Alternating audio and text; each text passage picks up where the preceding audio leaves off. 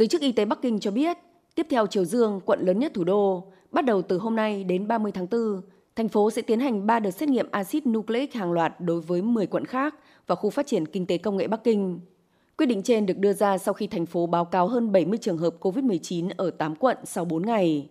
Theo số liệu điều tra năm 2021, tổng dân số của Bắc Kinh là gần 22 triệu người, trong khi tổng số dân tại các khu vực được đưa vào diện xét nghiệm là gần 20 triệu, chiếm khoảng 90% dân số thành phố. Ông Tử Hòa Kiến, người phát ngôn của chính quyền thành phố Bắc Kinh cho biết. Hiện tại, việc điều tra dịch tễ, kiểm soát chuỗi lây truyền cũng như các biện pháp phòng chống dịch đã được thực hiện. Các ca bệnh mới nằm trong khu vực kiểm soát. Công tác phòng chống dịch của thủ đô đã bước vào thời điểm then chốt. Tuy nhiên, chính quyền thành phố vẫn khuyến nghị các công ty làm việc từ xa, đồng thời đình chỉ các hoạt động đông người như các buổi biểu diễn, sự kiện thể thao và hội trợ thương mại. Các khóa đào tạo ngoại tuyến và công việc trang trí nội thất cũng bị đình chỉ cho đến khi hoàn thành 3 vòng xét nghiệm.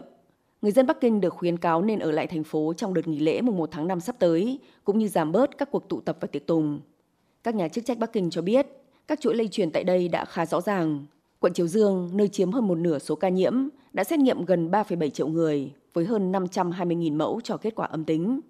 Trong khi đó, Thượng Hải tiếp tục báo cáo 52 ca tử vong do COVID-19 sáng 26 tháng 4, tăng một ca so với một ngày trước đó, trong đó có một trường hợp 33 tuổi, đưa tổng số ca tử vong tại đây lên 190 trường hợp trong đợt bùng phát mới.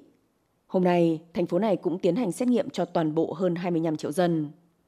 Với việc theo đuổi chính sách Zero Covid, các chuyên gia y tế Trung Quốc cho rằng xét nghiệm axit nucleic hàng loạt vẫn là phương pháp hiệu quả nhất trong việc sàng lọc các ca nhiễm tiềm ẩn và ngăn chặn sự bùng phát Omicron trên quy mô lớn.